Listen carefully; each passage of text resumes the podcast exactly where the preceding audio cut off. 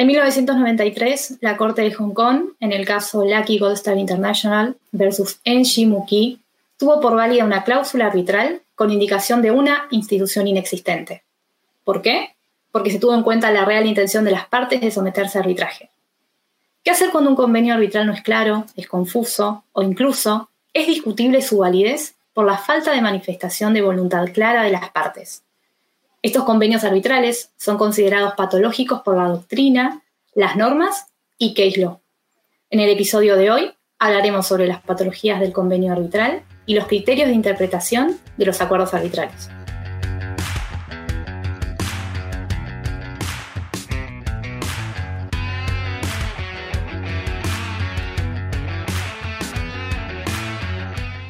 Eh, hola, ¿qué tal? Bienvenidos nuevamente a Convenio Arbitral. Estoy como siempre junto a Jorge López Funk y esta vez nos acompaña también nuestra investigadora Carolina Galíndez. Ella también es miembro de arbitraje de alumni y nos va a contar un poco de qué trató este caso que va a llevarnos al tema de hoy, que es Lucky Gold Star International versus NG Mookie Engineering LTD. ¿Qué tal si nos cuentas un poco el detalle de los hechos del caso para ya entrar a los dos temas de los que vamos a hablar hoy, que son cláusulas patológicas y la interpretación del convenio arbitral. Bueno, muchas gracias Mario, buenas tardes. Bueno, como ya dijiste, vamos a hablar de este caso que es de la Corte de Hong Kong del 5 de, 5 de mayo de 1993, en la cual ambas empresas, demandante y demandado, son empresas con sus establecimientos en Hong Kong. Eh, ambas empresas firman un contrato de compraventa en la cual se venden equipos de ascensores y dicho contrato contenía una cláusula arbitral que preveía un arbitraje en un tercer país, según la regla de ese tercer país y de conformidad con el reglamento de la Asociación Internacional de Arbitraje Comercial, para cualquier resolución que pueda surgir entre las partes.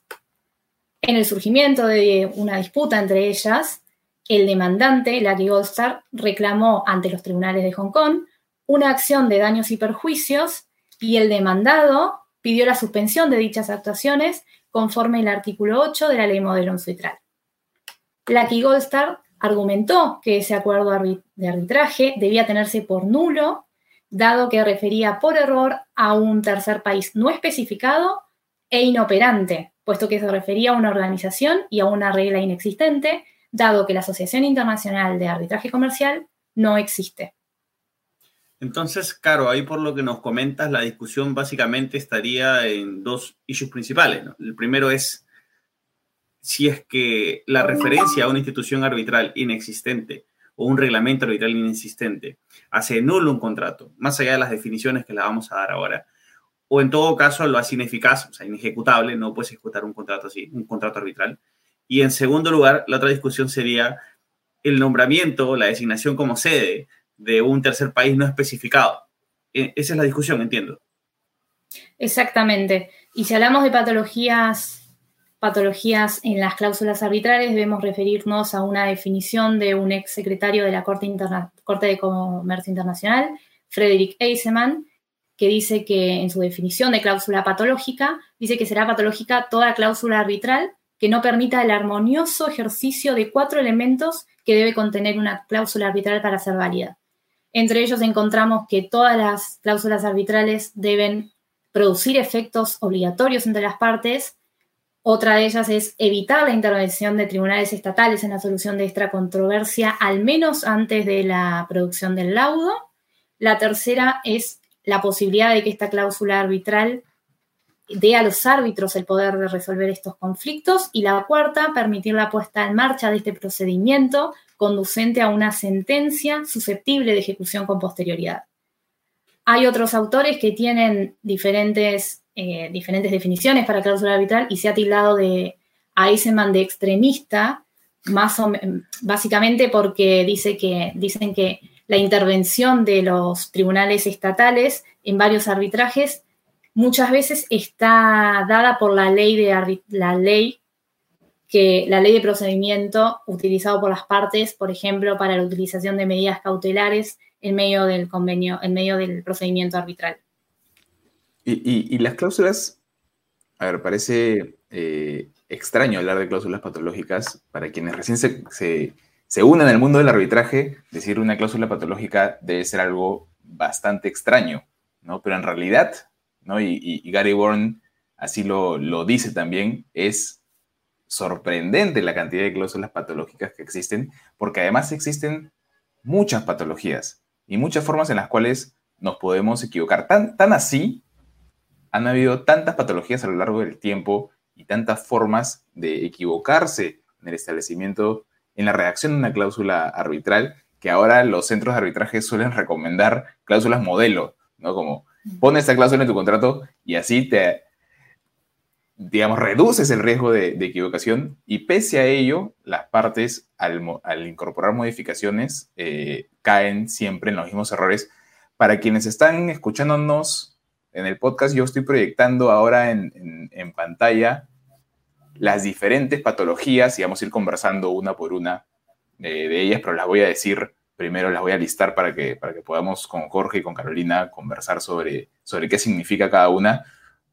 Van a ver que son muy de sentido común y, es interesante cómo es que a pesar de esto nos seguimos equivocando en la redacción de las, de las cláusulas. A ver, les cuento las, las patologías que tenemos. Miren, los acuerdos arbitrales con instituciones arbitrales inexistentes, las referencias a dos sedes o instituciones arbitrales, acuerdos que contienen cláusulas arbitrales y foro judicial, hay convenios arbitrales con errores en la institución del arbitraje y la sede, eh, convenios arbitrales con árbitros incompetentes, muertos o que no están disponibles, cláusulas de alcance indefinido, convenios arbitrales opcionales o no vinculantes. Existen entonces diversos tipos de patologías. ¿Qué tal, Jorge? Sigamos comenzando una por una rápidamente eh, comentándolas.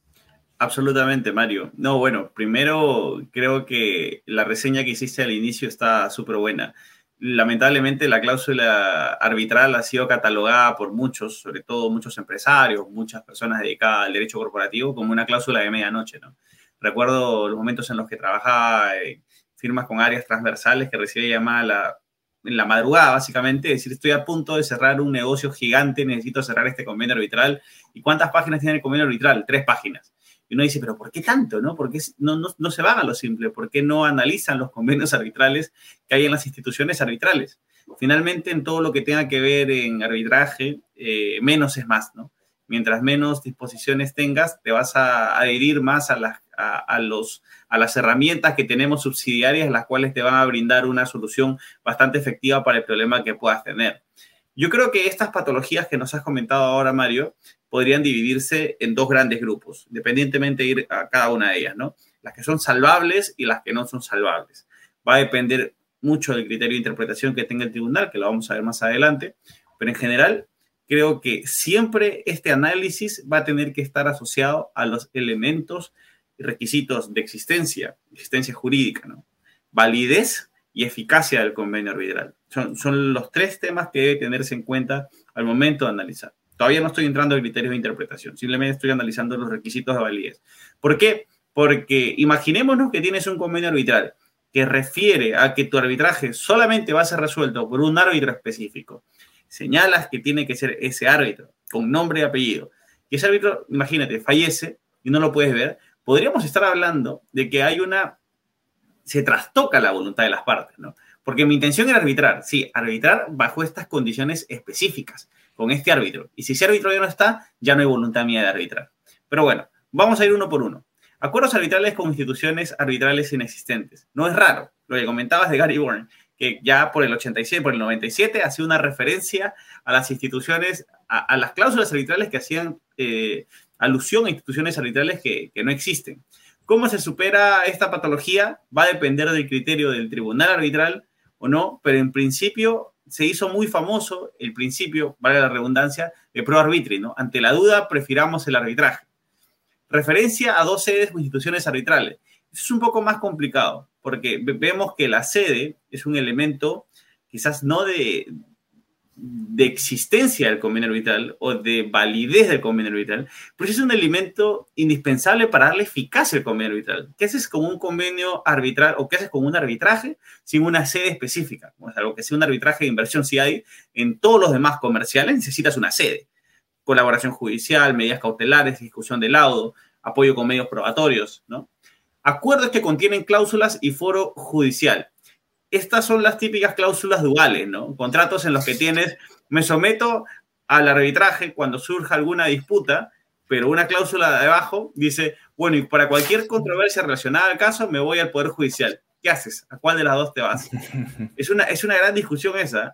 En algún momento estuve en uno de los lados que discutía que independientemente que esté la cláusula judicial o no, uno por ser un sujeto de derecho tiene derecho a la tutela jurisdiccional efectiva. En consecuencia, esa, esa disposición en papel de ir a los foros judiciales en realidad una ratificación del derecho que tiene cualquier ciudadano. Debe priorizar la de ir a arbitrar, pero no se puede negar que existe una clara contravención entre ambas disposiciones, porque ambos son mecanismos de solución de controversias. Cuarto supuesto, convenios arbitrales con errores en la institución de arbitraje y de la sede. Bueno, más allá de las referencias de, los, de las instituciones arbitrales inexistentes, pueden haber disposiciones que se quedan cortas, ¿no? Por ejemplo, en algún momento vi una, un arbitraje que se estaba sometiendo a la Cámara de Arbitraje de Internacional de Inversiones de París. Y sabemos que esa institución no existe. Inversiones es lo que estaba de más en esa disposición, así que podría entenderse como un error. Desde mi percepción, podría ser salvable eso. Si nos vamos a la siguiente diapositiva, Mario, quizás podríamos ver las que, las que faltan convenios arbitrales con árbitros incompetentes, muertos o que no están disponibles, que es un poco la referencia que hacía al inicio. Creo que acá sí amerita un análisis un poco más serio, ¿no? Porque yo creo que esto sí se relaciona directamente con la voluntad de las partes. Va a depender del análisis caso a caso. Como les digo, uno puede entender que su sometimiento a arbitraje fue bajo determinadas condiciones, que en su momento eran condiciones válidas, y que se han vuelto inválidas. En consecuencia, la manifestación de voluntad ya no persiste. Cláusulas arbitrales con alcance indefinido, cláusulas arbitrales que no diga qué tipo de disputas se resuelven. Como si no hay una relación jurídica determinada, ¿cómo puedes resolver eso? Recordemos que la relación jurídica determinada, como lo vimos en capítulos anteriores, también es un requisito de existencia jurídica del convenio arbitral, de acuerdo a la Convención de Nueva York. Y por último, tenemos convenios arbitrales opcionales o no vinculantes, ¿no? es lo que si una de las partes quiere ir a arbitraje, podrá ir a arbitraje. Un poco más dudoso, ¿no? Porque supuestamente el arbitraje es un pacto, o sea, el convenio arbitral es un pacto con el cual uno de manera indubitable decide sacarse, o sea, renunciar al juez natural para ir a la vía arbitral. Si es opcional, es indubitable, es una gran pregunta, ¿no? Pero estas son básicamente las patologías que, que podría destacar y los comentarios que tengo sobre cada uno de ellos, Mario. Sí, tomando eso en cuenta, de repente podemos regresar al caso eh, que nos trae hoy a la, discusión, que, que además ha sido, es un caso interesante porque es, es, es un caso que nos permite llevar la teoría a la práctica y además con múltiples patologías que se presentan a la vez en este caso. ¿Qué fue lo que resolvió Carolina eh, eh, en este caso el tribunal a cargo de, resolver esta disputa en, en, Hong Kong sobre la validez del convenio arbitral y por qué es que se llega a la conclusión de que es válido, a pesar de que tiene estas estos distintos errores, estas distintas patologías que podrían haber llevado en otras circunstancias a que se decida que no, por ser equivocada, era por tanto ineficaz, inválida, nula, etc. Sí, entendiendo que el Tribunal de Hong Kong para resolver esta cuestión ha tomado todo lo dicho anteriormente, las clasificaciones de las cláusulas patológicas que pueden estar insertas en un contrato. El tribunal entendió que más allá de que esta cláusula arbitral contenía la referencia a una asociación internacional de arbitraje inexistente, entendió también que la intención de las partes, la real intención de las partes era someterse a arbitraje y entendió también que la referencia hecha a un tercer país y a una organización y reglas inexistentes no podía ser inoperante ni una cláusula arbitral de imposible aplicación, porque esta, este arbitraje podía celebrarse en cualquier país que no fuera, que no fuera el país de establecimiento de, la, de ambas partes. Y además entendiendo también que conforme a la ley del lugar del arbitraje podía ser elegido por el demandado. Entonces, el Tribunal de Hong Kong buscó la real intención de las partes, la, real intención de las partes que tuvieron al momento de celebrar el contrato y en el momento de insertar en ese contrato esta cláusula arbitral, porque en definitiva si hubiesen querido someter sus controversias a jurisdicción local, lo hubiesen puesto en el contrato como una cláusula más. Entonces, en este punto debemos también tomar en cuenta qué tipo de interpretación se puede hacer y qué se busca a la hora de salvaguardar un convenio arbitral, ¿no?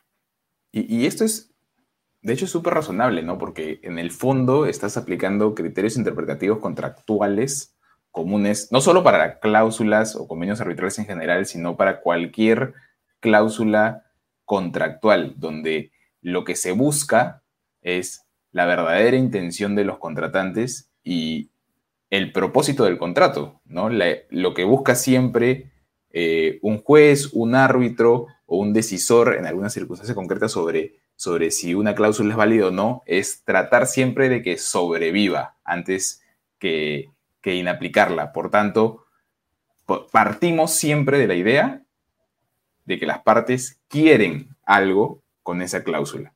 Si no está claro, entramos a la segunda etapa, que es, ok, pero ¿qué podrían querer estas partes? ¿no? Y entendemos que si hay una cláusula que se llama cláusula arbitral, además, por lo menos podemos partir de la idea de que querían arbitrar, ¿no? Allá, de allí en adelante es, ok, pero querían arbitrar acá, en otro lado, con tal árbitro, en tales circunstancias, esto sí, esto no, pero por lo menos siempre partimos de una, del principio eh, pro arbitri, que es tratemos de que sobreviva la cláusula arbitral a partir de la interpretación más razonable posible para hacerla sobrevivir. Y esto creo que es, es positivo y es un, es un alcance que no es una innovación del derecho arbitral, si queremos decirlo así, sino que viene de la interpretación contractual civilista o del common law en realidad de cualquier lugar del mundo en donde se prefiera que el contrato subsista o que las decisiones de las partes subsistan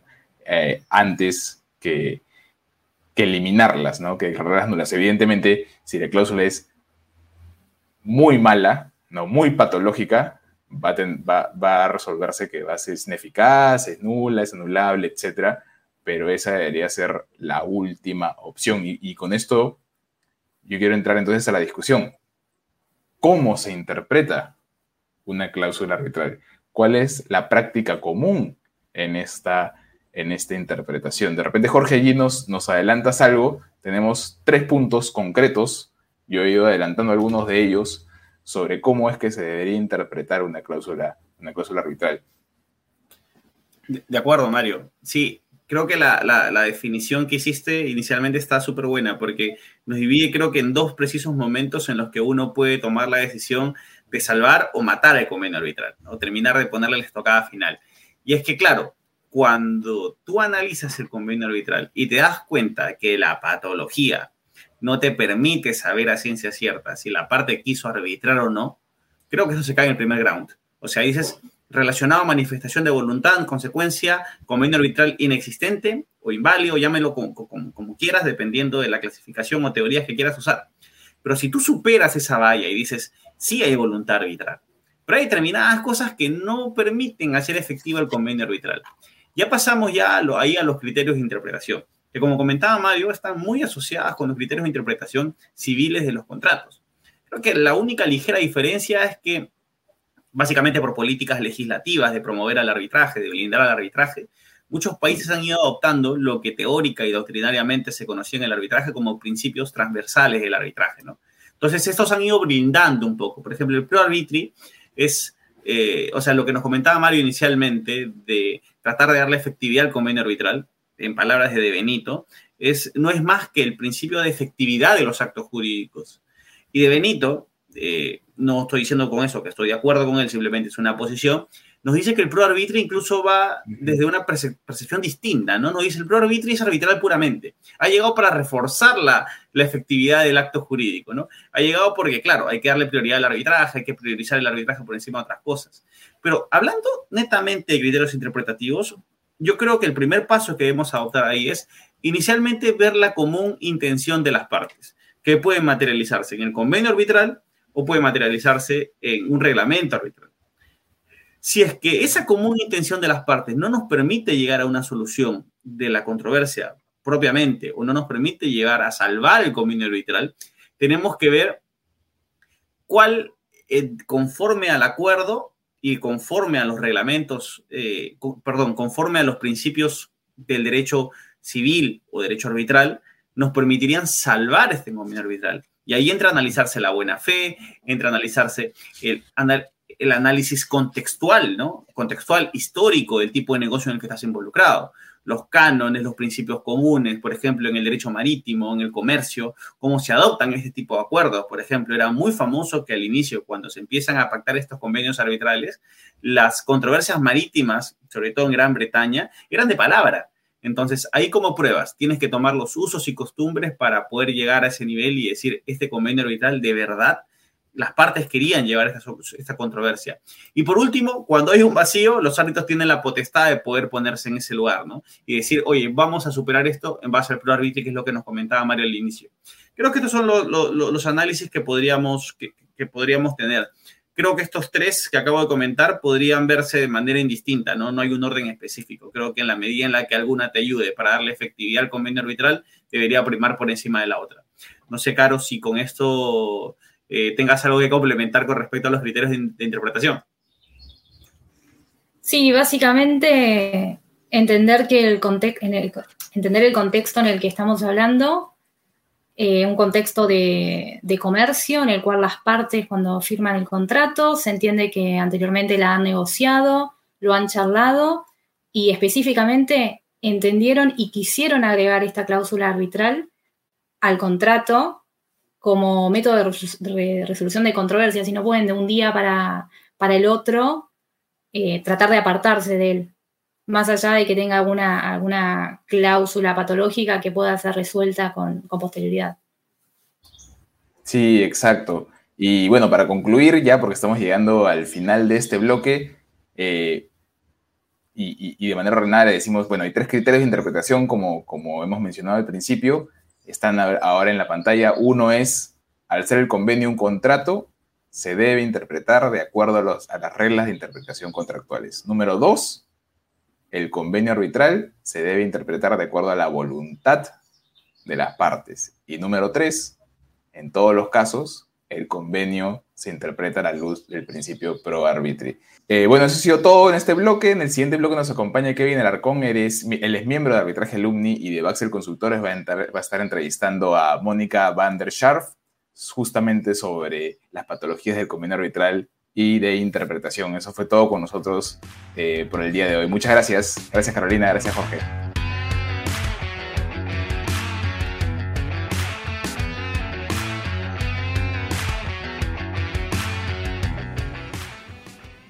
Gracias Mario y Jorge por el pase. Y ahora, como ya es costumbre en este podcast, en esta última sección entrevistaremos a una experta del arbitraje. En esta ocasión nos acompaña la doctora Mónica van der. Ella es socia del estudio Garrigues en Chile, directora del capítulo chileno del Club Español de Arbitraje y reconocida árbitra a nivel internacional. Doctora Mónica, hemos escuchado en la primera sección de este podcast que en la práctica existen muchos convenios arbitrales patológicos que algunos se clasifican como insalvables, otros como insalvables, y que estos además pueden ser objeto de interpretación para otorgarle efectos. Entonces, teniendo en cuenta lo que, lo que ya hemos comentado en la primera sección, me gustaría empezar por preguntarle a usted, ¿qué entiende usted por una cláusula patológica? Hola Kevin, muy buenas tardes, muchas gracias por la invitación, encantada de participar y eh, paso a referirme a aquello que tú, que tú preguntas. Eh, bueno, como sabemos, el efecto jurídico que debe producir cualquier convenio arbitral por excelencia es la exclusión de la justicia ordinaria de la resolución del conflicto y el otorgamiento al árbitro de esta competencia y de la atribución de conocer de la causa y de emitir un laudo. Y entonces estamos ante una cláusula arbitral patológica cuando por defectos contenidos en ella, esta no produce aquello a lo que me he referido, que son sus efectos propios. Este término fue inicialmente acuñado en el año 1974 por eh, Frederick Eisenman, que era a la época el secretario de la Corte de Arbitraje de la Cámara de Comercio de París, y que a partir de todas aquellas cláusulas que le tocó revisar y ver en el ejercicio de su cargo, que presentaban problemas, señaló que una cláusula arbitral no cumpliría con su función propia en caso de que presentara una anomalía grave y que se entendía que presentaba una anomalía grave cuando no cumplía copulativamente con cuatro requisitos y que son los siguientes. En primer lugar, producir efectos que resulten obligatorios para las partes. En segundo término, dotar a los árbitros de competencia para resolver el conflicto. En tercer lugar, como necesaria consecuencia, impedir que la justicia ordinaria intervenga antes de que se dicte el laudo y, por último, brindar las condiciones necesarias para eh, eh, un desarrollo de un procedimiento organizado que concluya en un laudo. Y a partir de lo anterior, si uno revisa, usualmente las causales más habituales se dan en tres ámbitos. Primero, que la expresión de voluntad de las partes a someterse al arbitraje no sea inequívoca, no queda claramente manifestada. En segundo lugar, que no haya una clara renuncia a la justicia estatal. Y por último, que no haya una expresión clara sobre la institución arbitral competente. Ahora, si vamos ya a la práctica, ¿cómo se manifiestan estas patologías que encontramos? Por ejemplo, que la cláusula no defina adecuadamente la materia arbitral o, o, limite las materias arbitrales. Hay cláusulas a veces que establecen que solo determinados conflictos se van a resolver por arbitraje y quedan determinadas áreas grises que pueden llevar a alguna discusión sobre la materia de que la cláusula no puede ser aplicada debidamente. O la cláusula designa una institución arbitral que no existe. O el contrato contiene una cláusula que otorga competencia tanto a los tribunales ordinarios como a los tribunales arbitrales para dirimir la, controversia. Esto se ve mucho en aquellos contratos que a veces son contratos complejos en que se utiliza un molde de un contrato anterior y que en alguna parte por ahí trae una cláusula que señala que todas aquellas disputas que se produzcan en relación al contrato van a ser resueltas por los tribunales de determinada jurisdicción y más adelante en otra cláusula las partes acuerdan que eh, una cláusula arbitral y dicen que toda disputa se va a someter a esa cláusula arbitral. Entonces produce esta inconsistencia entre estas dos cláusulas de un mismo contrato. También cuando la cláusula estipula, por ejemplo, que se ha visto que en caso de disputas se someterá esta arbitraje a los tribunales nacionales. Entonces no se entiende cuál es realmente la voluntad que querían expresar las partes. O cuando establecen un mecanismo defectuoso para nombrar a los árbitros. Por ejemplo, se da una institución que directamente no designa árbitro y tampoco está dispuesta a hacerlo. Hay instituciones que que a veces no lo hacen, pero sí están dispuestas a hacer esa designación, otras que no, o establecen requisitos que son simplemente inalcanzables para efectos de, poder nombrar un árbitro. Son tal la cantidad de requisitos que no existe una persona que los cumpla. Eh, y también cuando imponen condiciones en los procedimientos arbitrales que son inviables. Entonces, eh, como podemos ver, una cláusula puede ser patológica por múltiples causas, pero en general se entiende que es tal cuando no cumple con su eh, propósito propio de entregar la, resolución de las disputas que surjan a eh, el tribunal arbitral. De acuerdo. Doctora, y tomando en cuenta la definición que nos ha brindado, ¿podríamos decir que una cláusula patológica es per se inválida siempre? Eh, no, no es así. Puede serlo, puede ser inválida, pero no es la regla general. Eh, en la mayoría de los, de los casos, las cláusulas de arbitraje eh, patológico son acuerdos válidos, es decir, que cumplen con todos los requisitos legales, pero su redacción es defectuosa y por lo tanto puede llevar a efectos que no son aquellos que tenían eh, pensado las partes. Para que una cláusula no ¿por qué una cláusula podría no producir efecto? En primer lugar, por ser nula, evidentemente ahí sí es derechamente inválida, y lo es cuando eh, se encuentra desprovista de efectos legales, por ejemplo, si adolece de algún vicio de consentimiento, no sé, error, coacción, fraude, etc. También cuando es ineficaz, una cláusula arbitral es ineficaz cuando producía efectos, pero por algún motivo dejó de hacerlo. Por ejemplo, las partes eh, incumplieron algún plazo que era necesario para efectos de la aplicación de la cláusula arbitral, o la han repudiado, o implícitamente la han, no sé, revocado a través de su conducta. Y por último, la cláusula también puede, eh, patológica puede no producir sus efectos cuando es inaplicable, es decir, se trata de una cláusula que es válida y es eficaz, pero contiene elementos que impiden que cumpla su función propia. Así, por ejemplo, si por alguna razón es imposible constituir un tribunal arbitral, pensemos en un conflicto multiparte en que hay cinco partes que tienen intereses diversos, se señala que cada parte va a asignar un árbitro, pero es un panel de tres árbitros Y en esos casos, em, ya, se, o se establecen requisitos inalcanzables. Entonces, la cláusula patológica sí puede ser ineficaz, pero no necesariamente lo es. De acuerdo. Y mm, ahora, considerando, como usted acaba de mencionar y como hemos escuchado también en la primera parte del podcast, hay supuestos en los que este tipo de cláusulas son válidas y otros en los que son inválidas. Ahora, desde el punto de vista del árbitro, ¿cuáles son las herramientas que tienen los árbitros para superar patologías en los convenios arbitrales?